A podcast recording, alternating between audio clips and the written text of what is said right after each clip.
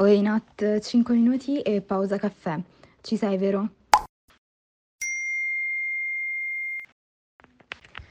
El, buongiorno. Dovrei averti inviato un pezzo di uno dei miei libri preferiti, che si chiama Dove sei, mondo bello di Saldiruni. Quindi dacci un'occhiata magari. Certo, tutto benissimo, ma poi io quando mai intervengo? A mia discolpa posso dire che sono molto stanca e buone idee non ne ho. In realtà il mio problema è che me la prendo con gli altri perché non hanno le risposte quando sono la prima a non averne. E chi sono io per pretendere umiltà e apertura da parte degli altri? Cosa ho mai dato al mondo per pretendere così tanto in cambio? Potrei disintegrarmi in un mucchietto di polvere, per quel che importa al mondo, ed è giusto che sia così. Benvenuti in questa prima tazza caffè.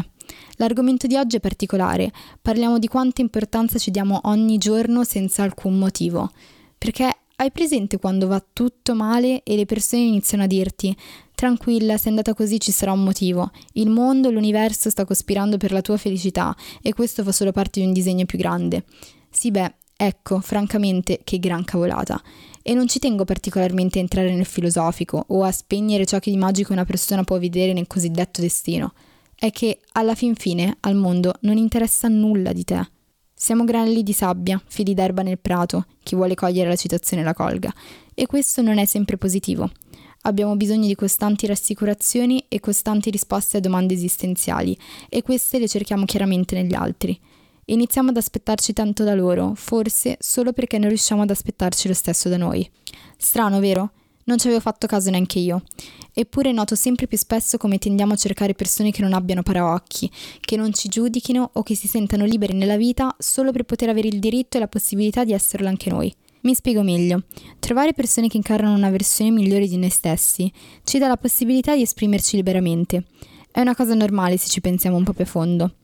È chiaro quindi che il vero motivo per cui ci sentiamo costantemente persi è perché nessuno ci ha detto come non esserlo perché una risposta al quesito che senso ha la vita.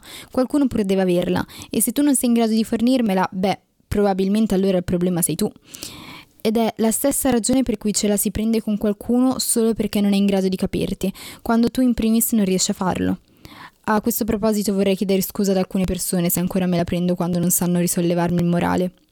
C'è anche questa credenza di dover dare al mondo qualcosa per ricevere la pietà e la comprensione che crediamo di meritarci e quindi ogni volta è un costante incolparsi per non aver ricevuto amore e apertura, quando forse abbiamo solo incontrato persone che erano prive degli strumenti per capirci.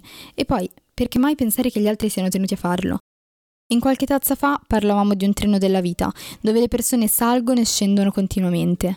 Di treni però ce ne sono miliardi e di binari altrettanti, quindi perché mai pensare che una persona debba rimanere sul tuo treno per tutta la vita?